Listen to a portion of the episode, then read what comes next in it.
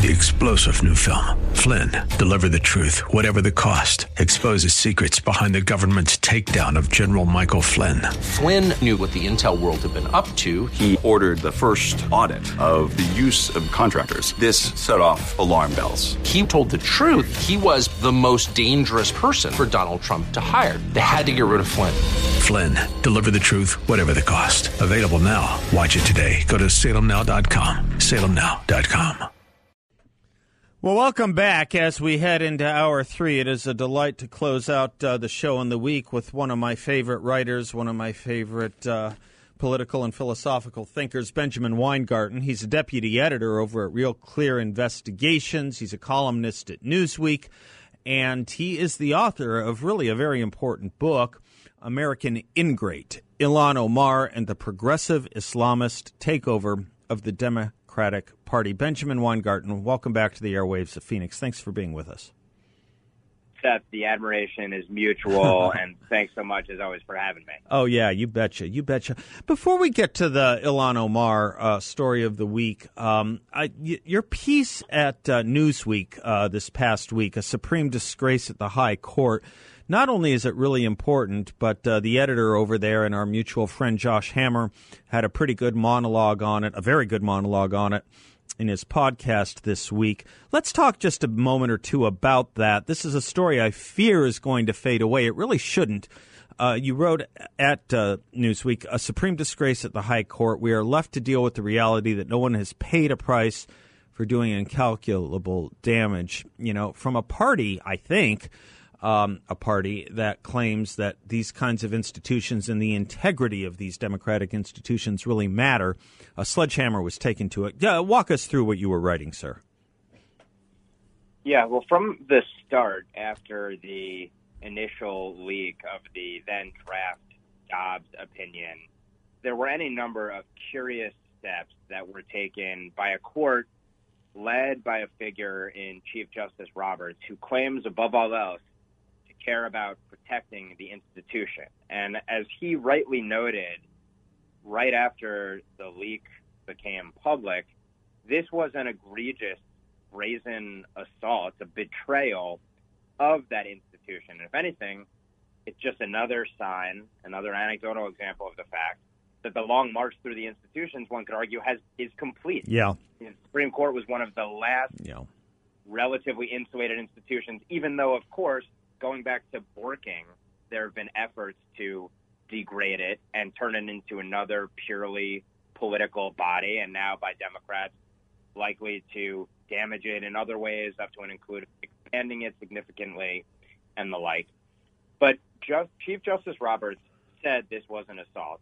And so the natural next step is what are you going to do to bring the suspect ultimately to justice and ensure that something like this never happens again? Mm. And the court was silent for a substantial period of time after the leak until it announced that the marshal, the court's marshal, who, as far as we know, has no significant expertise in executing a massive leak investigation like the one at play here, was tasked with leading that investigation.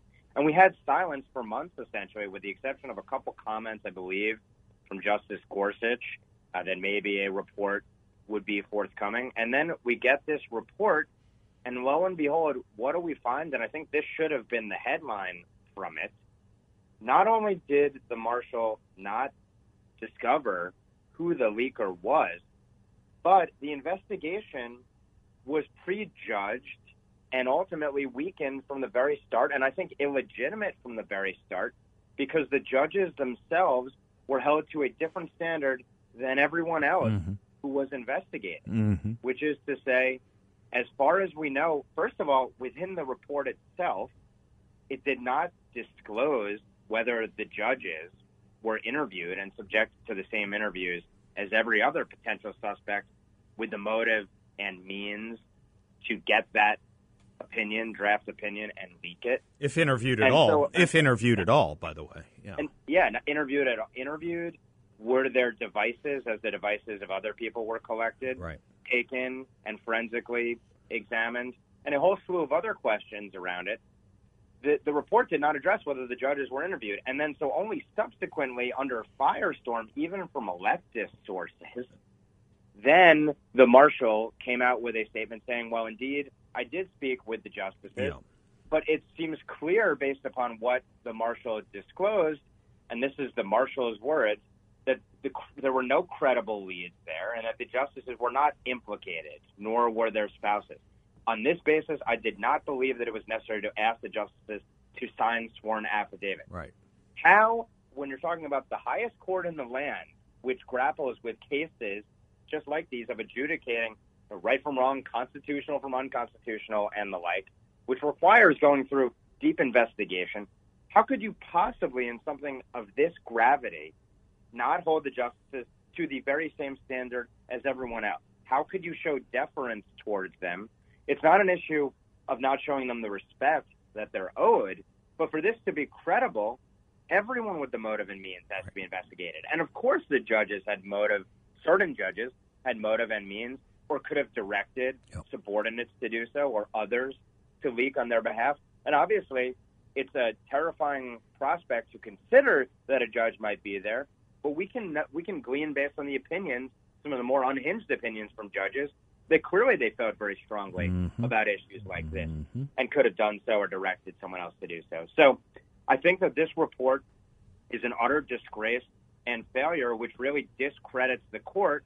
And Justice Roberts, in his desire to defend the institution, has once again, I think, sullied it by not putting an authority like the FBI on this, notwithstanding all of our sure. legitimate gripes that we sure. might have with the FBI and questions about what kind of an investigation they would undertake. Sure. We're talking to Benjamin Weingarten, his piece in Newsweek, a supreme disgrace at the High Court. We'll get to his um, his uh, his expertise on Ilhan Omar in a few moments.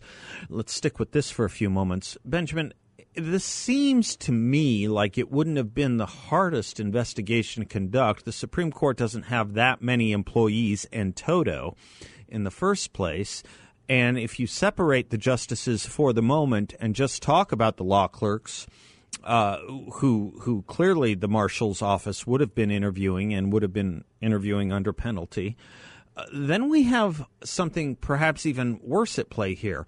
What we have are clerks of these Supreme Court justices who were able to lie directly to the face of investigators and get away with it. And what I wanted to remind my audience about is these clerks are the elite of the elite of the legal profession. They will go on not only to, of course, uh, what we would phrase white shoe law firms, but they will probably in their career go on to be judges, if not justices themselves. These are very rarefied plum jobs from the very most rarefied of plum uh, CVs, if you will, or CSV, I guess.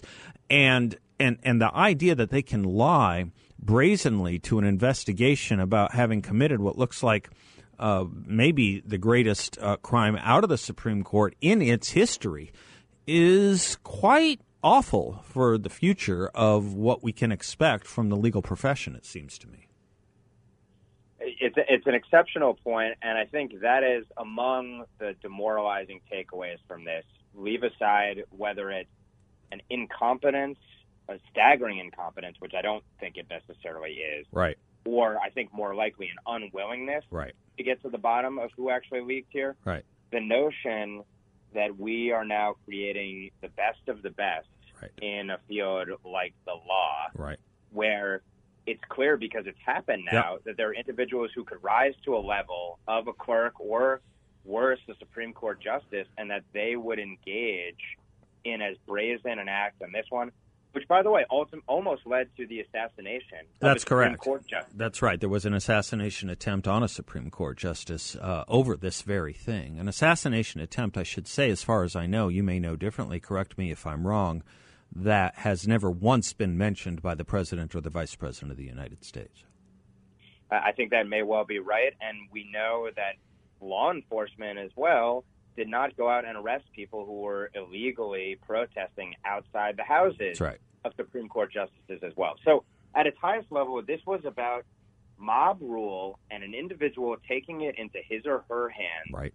to believe that they ought to try to sway a court under the pressure of the mob, mm-hmm. and that someone could rise to this level with that lack of character is incredibly disturbing. It's, it's damning, and frankly, it's an indictment of all the elite institutions from which these clerks and the judges themselves came. I'll also say this: it's odd to me that the marshal's office or even the what would you call him overseeing special master the former head of homeland security would be okay with this that they're okay with it. they just disseminated it or promulgated it and thinking, okay, well, you know, we took a look, can't find anything, let's move on. I mean, the, the, the casualness and the blitheness over this is equally stunning. We can just now leak opinions and subject them to mob rule and subject justices who we don't agree with to assassination attempts based on these leaks. And we're just going to you know, wash our hands of it and walk away as if nothing strange is going on here. There's the music. Let me take a quick break here, uh, Ben. We'll pick up on any last thoughts you had on it and then talk about the um, removal of Ilhan Omar from the House Foreign Relations Committee. I'm Seth Leibsohn. He is Benjamin Weingarten, among other things, the author of American Ingrate, Ilhan Omar and the Progressive Islamist Takeover of the Democratic Party. Be right back.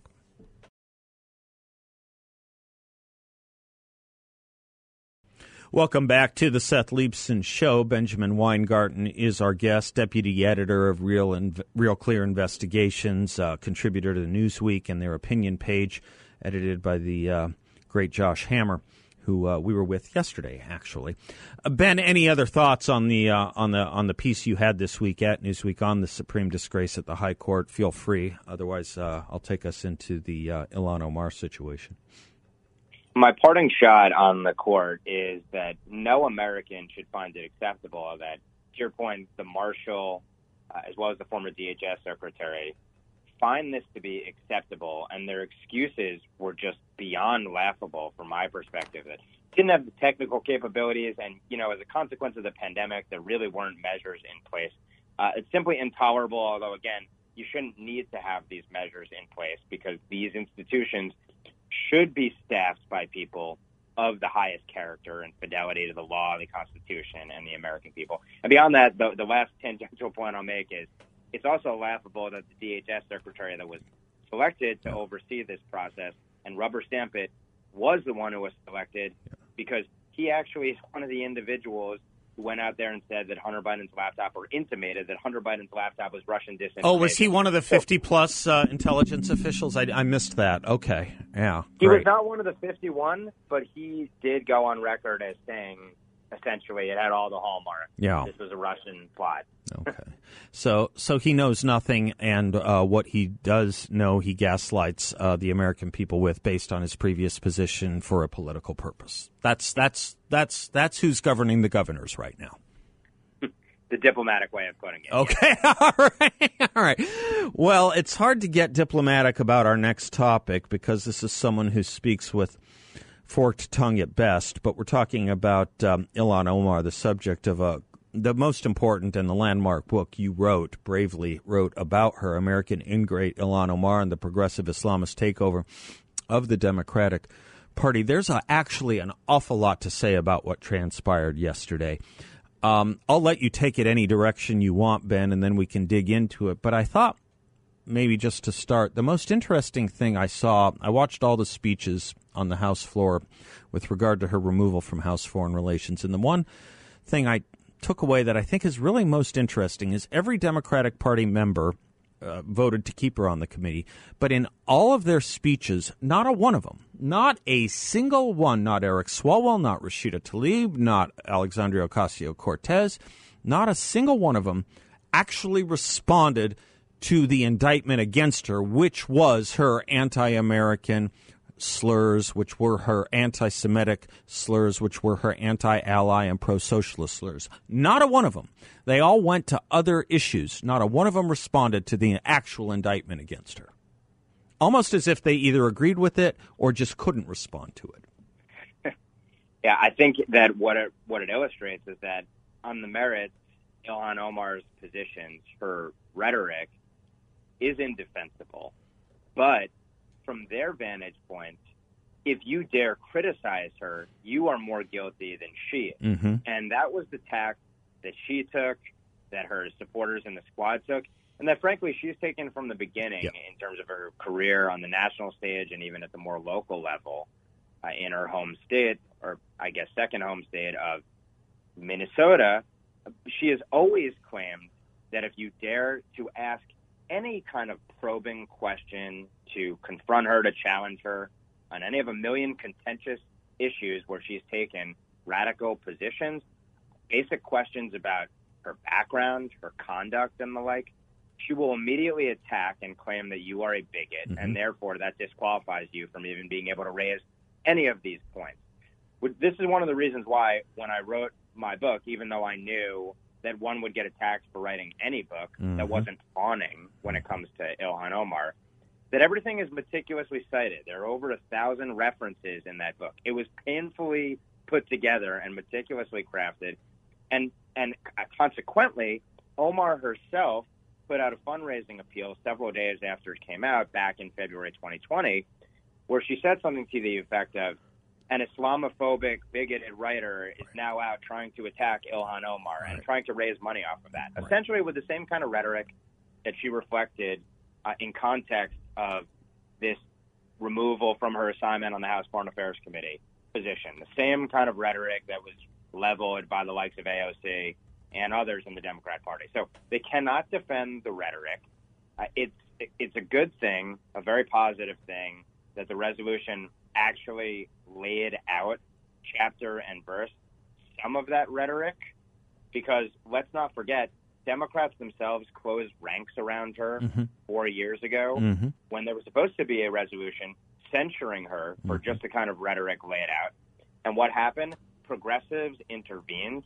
I believe it was the Congressional Black Caucus literally came out and formed a circle around Ilhan Omar mm-hmm. defending her mm-hmm. as they called for the resolution to be watered down.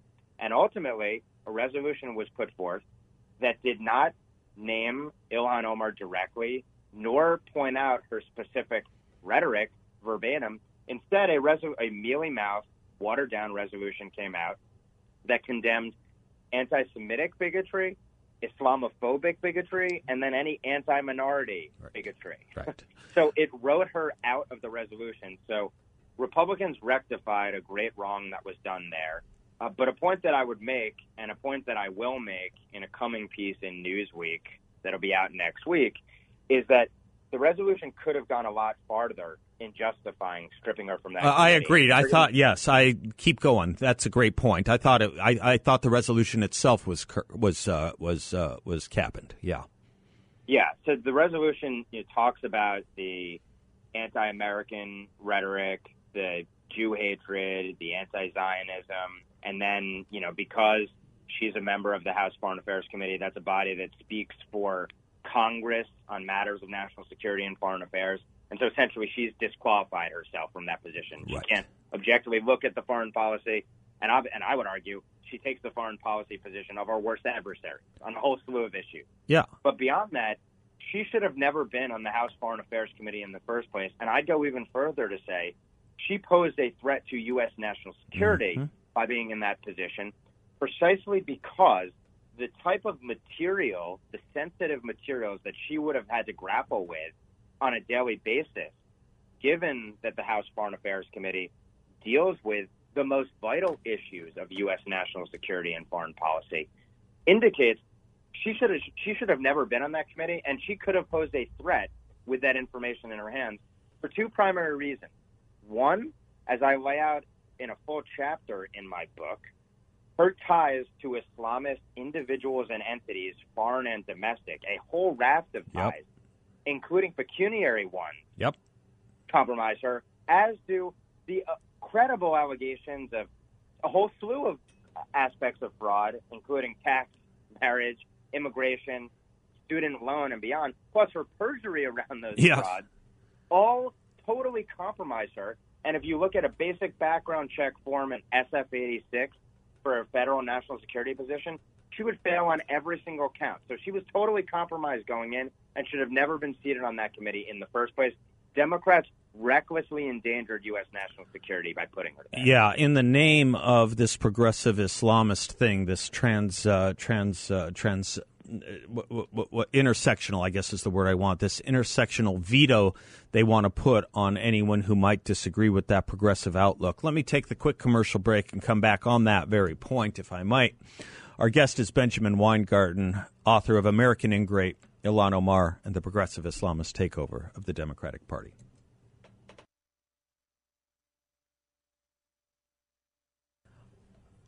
Our guest is Benjamin Weingarten. He is the deputy editor of Real Clear Investigations, a contributor at Newsweek, and the author of American Ingrate, Ilhan Omar and the Progressive Islamist Takeover of the Democratic Party.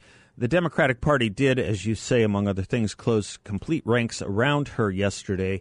She makes a uh, perfection of uh, denouncing anyone who criticizes her on the merits of what she actually says and does as being a bigot or a racist, someone who doesn't want, as she put it yesterday, a woman of color talking about the foreign policy of the United States. I'm guessing she didn't have that point to make about Condi Rice or Nikki Haley, but uh, consistency is never been her strong suit. It's just getting through the political crisis of the moment, a crisis that she always brings on upon herself. Benjamin, she has had primary races um, in the Democratic Party in Minnesota waged against her uh, in almost every election.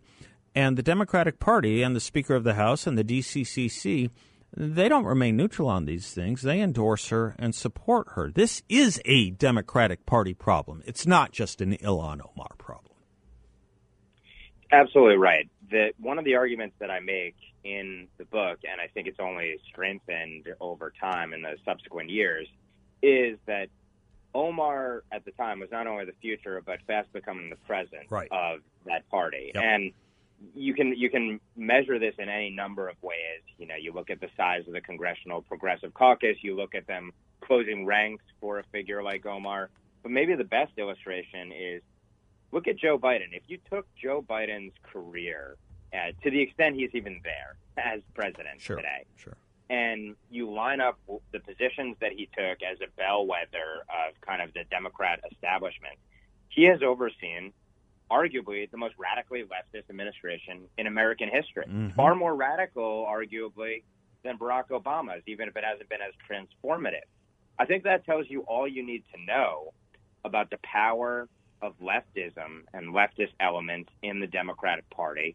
Again, when Nancy Pelosi herself allowed that prior resolution to be watered down, I think that illustrated it in stark detail. Mm-hmm. The fact that you didn't have anyone on, in the Democrat Party yesterday who voted for the resolution, even though some of them said they agreed. Yep. They deplored her comments and, and that she should be stripped and the like. And, you know, there are arguments about tit for tat issues, about stripping committee assignments and the like. But all of it illustrates that she is not only tolerated by the Democrat Party, but in many quarters a beloved figure there. Right. The fact that they didn't primary her, the last race, tells you all you need to know. And I have to say, when I went to visit her district, I spoke with the person who she had unseated as a state legislator, which is kind of a remarkable little vignette in and of itself that I detail in the book. And what she told me was essentially Ilhan Omar is unbeatable, except maybe if someone like an Al Franken were to try to run for a seat in Ouster. Okay. So it would take an overwhelming name and force, basically. Correct. The um, the indictment against her, I uh, sometimes fear, has been seen so much as merely um, an indictment against her anti-Semitism. Beyond the anti-Semitism, it's also anti-Americanism. I mean, anti-Semitism should be seen as anti-Americanism, but it is also her anti-Americanism that I think should be first and foremost in people's minds when you have someone on the House Foreign Affairs Committee. This is someone who has uh, blamed America on and over overstated by factors of a hundred uh, the number of deaths we were responsible for in Somalia, as by the way, if we were responsible for those deaths in the first place, someone who has blamed America for the problems in Venezuela as opposed to the Marxist governments of Venezuela. This is someone who has compared the United States to the Taliban. This is someone who I learned only this morning uh, would not lift a finger, not a finger uh, or fingernail on behalf of the women facing suppression in um, the Islamic Republic of Iran, as uh, Masih Alinejad has documented her attempt to get um, is, uh, Ilhan Omar's help on that front any number of times. She wouldn't lift a finger on it. She is not only an apologist for some of our worst enemies, she not only compares us to some of our worst enemies, she denounces us at every turn and yet wants to speak on behalf of our foreign policy from a position of power. Let me let you unload on what I just unloaded on on the other side of that break. That was a mouthful, and we had, that was a quick segment. I'll let you um, I'll let you respond to any or all of that when we come back. Benjamin Weingarten is our guest. His book, very important book, American Ingrate Ilhan Omar and the Progressive Islamist Takeover of the Democratic Party. How do you have an anti-American on the House Foreign Relations Committee in the American House of Representatives. We'll be right back.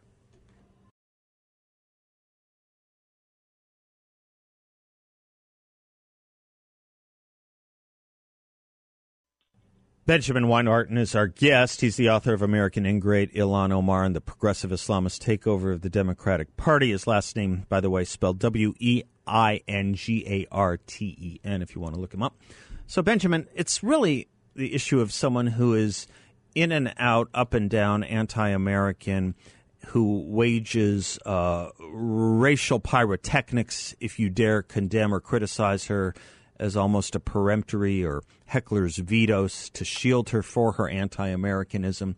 All of it is without merit, but none of it is meritorious of sitting on the House Foreign Affairs Committee. That was my larger or long-winded point in the last segment. And you made it well, and the, her remarks and then the policy positions that she's taken are incredibly damning. And I, on one level, she actually is kind of the perfect representative yep. of the Democratic yep. Party to sit in that seat. Yeah. Uh, but that doesn't mean I want her sitting there as a symbol or a representative of it because of the disaster that it does to U.S. national interest. And you mentioned Blame America First. Yeah. And one of the things I thought about as I, I was crafting my book was Jeane Kirkpatrick, yeah. her describing the Blame America First crowd. Right. And this is just kind of the next generation version of it. But she's a uniquely odious figure. And, you know, there are all manner of Democrats who hold, who take similar policy positions, although she's kind of unique in some ways. Like, for example, when it comes to condemning Turkey for the Armenian genocide, I think she might have been one of two members yep, of the House that's right. who refused to condemn. And that's in no small part because, as I lay out in the book, she has extensive ties to the Turkish government, up to and including Erdogan, right. who she met as a mere state legislator on the sideline of the UNGA. Yep. Uh, it's worth noting. So that, that points to the broader point, which is it's not just the positions that she takes, which are disastrous for U.S. national interest. It's not just the Jew hatred, the Israel hatred, and the America hatred, which, again, many of her colleagues have also expressed at varying levels but it's the, the compromise as well on top of it. It's the applying the Robert Mueller collusion standard, which is what set off the, the concept of writing this book in the first place, of links and or coordination with Islamist individuals and entities and governments, foreign and domestic. That is compromising, and it's a raft of documented relationships that I lay out in this book. And then beyond that, of course, the personal apparent criminality or minimum ethics violations, when you put it all together, it's a uniquely dangerous figure to put in the position of sitting on the House Foreign Affairs Committee. And that Democrats did essentially as a chit to the progressives, as, as something to throw to the progressives, I think tells you all you need to know about how seriously they take U.S. national security and foreign policy. And again, I would go back to the other side of the coin when you look at her rhetoric and the positions that she's taken and her affiliation. If you were a foreign adversary, would you act any differently or put up anyone different than the Democrats did in the form of Ilhan Omar? And, and I would suggest no, they could not ask for anyone better than her to be in that seat. She's worked this to a thee well in the sense that she's put the Democratic Party either in a position they want to be in, although I suspect a lot of Democrats don't want to be in. but a position they probably will now have to be in, which is to elevate her now further. That's my guess. Um, uh, Hakeem Jeffries said she could serve on other committees, perhaps budget or something like this. My guess is she has put the party in a position where they now have no choice, whether it's volitional or uh, or not, to actually make her, um, as she promised, voice louder. That's my guess. I think you're right. In a perverse way, this Yeah. is actually going to elevate her, and she will be treated as some kind of martyr. Right. Obviously, you saw the AOC clips go- Yeah. going around, Yeah. the laughably hysterical clips, and she's going to probably use those as campaign commercials, and so that's going to remind people of Ilhan Omar every single time they see it. Yep. So it's probably going to be, to your point, a huge headache to the less radically leftist Yeah. cohort within the Democrat Party, and uh, that's a richly deserved punishment for having elevated her in the first place. I agree with that. I was struck by the AOC talk on the floor speech on behalf of her yesterday on the floor, not for the histrionics of it, but for her um, use of or her um, weaponization of the notion of anti Islamic bigotry in this country after 9 11 oddly enough, again, ignoring the indictment against Ilhan Omar, I've been reminding the audience repeatedly any given year before, the year of 9 11, or after, you will see far more anti Semitic hate crimes in this country than anti Islamist hate crimes. Far more, by factors of like over 300%. And it's odd to me that someone like AOC would be able to get away with washing that entire indictment away against the real hate or the bigger part of the hate while uh, trying to defend and raise and elevate the minor part of the hate. Um, again, ignoring all of the indictment that was used against her. It's just perhaps one might say a cause for or fuel for even more anti Semitism, Benjamin. It's absolutely right. The narrative itself is a form of dissembling because Democrats cannot and won't grapple with the implications of the reality. Uh, I would say AOC knows better, but I'm not sure that. I don't know if she does. She may never have actually looked at those stats. She may not have. and and and I'm uh, I'm struck by you know, one thing that I keep returning to in my own mind about this is you, know, you mentioned 9/11 Yeah. and that conjures up for me Omar talking about if some people did something. Yeah. Those remarks that she gave were delivered uh, in front of a CAIR Yeah. group. hmm And CAIR, as you know, and I'm sure as your listeners know, is an unindicted co-conspirator in the largest domestic terrorism financing case in That's the right. history of the country. Right. And itself, the Holy Land Foundation that it's linked to, uh, there were there were monies that CAIR sought to raise after 9/11 that I believe actually went to Yep. Holy Land Yep. Foundation. So Exactly uh, right. the links are just staggering. It's it's beyond demoralizing and disgusting. It's dangerous that someone like this is elevated and that she's been so embraced by the Democratic Party. It speaks volumes about its nature. All courage and credit to you for writing this book and staying on this case, Benjamin Weingarten. And I can't tell you how much I appreciate your generosity of time in uh, spending it with uh, some of this uh, audience, sir. Thank you very much for all you do and all you are. Thanks so much for having me. I really appreciate it. You bet it. Benjamin Weingarten, again, the book, American Ingrate, Ilhan Omar and the Progressive Islamist Takeover of the Democratic Party. I'm Seth Leibsohn. We'll be right back.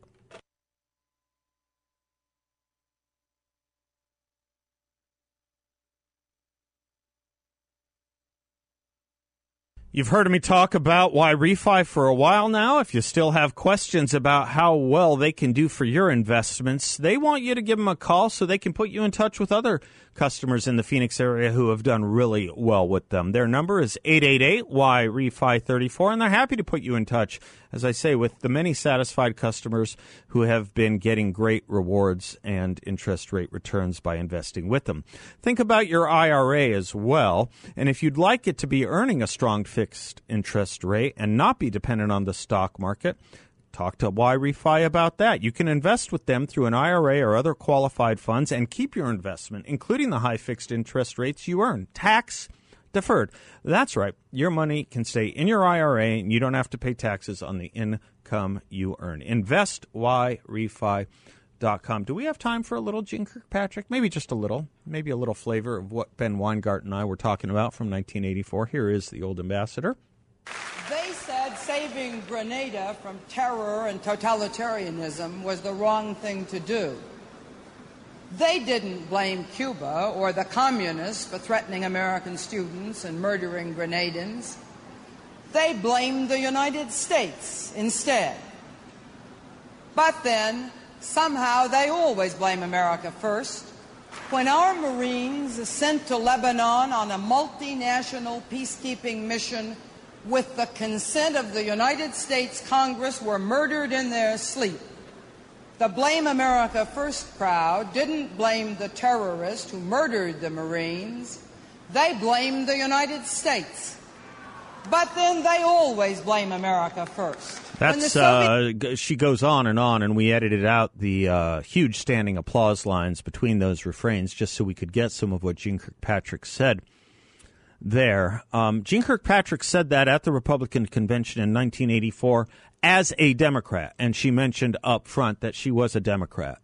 How I wish for that Democratic Party once again. How I wish. But I think the stake was driven into the heart of that Democratic Party many years ago. How sad and how unfortunate. Because blaming America first has become the mantra of the Democratic Party, and ignoring all the sins that are committed by the members of the Democratic Party in the service of blaming America first has become their first feature. It's a lousy place to be. It's an awful place to be.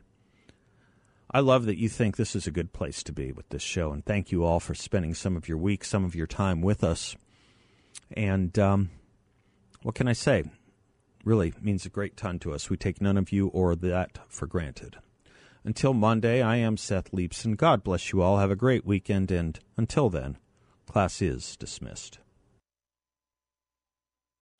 Three star general Michael J. Flynn, head of the Pentagon Intelligence Agency, knew all the government's dirty secrets. He was one of the most respected generals in the military. Flynn knew what the intel world had been up to, he understood its funding. He ordered the first audit of the use of contractors. This set off alarm bells. The explosive new documentary, Flynn, Deliver the Truth, Whatever the Cost, and covers the facts behind this scandal. Flynn told the truth. He was the most dangerous person for Donald Trump to hire. I find out the worst enemy that I'm going to face in my life is right here in America. They took my assessment and they wanted me to change it. And I was like, I'm not changing it. They had to get rid of Flynn with in depth interviews, archival footage, and never before seen personal records of the man behind the headlines. I just felt like I was drowning. Flynn, deliver the truth, whatever the cost. Available now. Watch it today. Go to salemnow.com. Salemnow.com.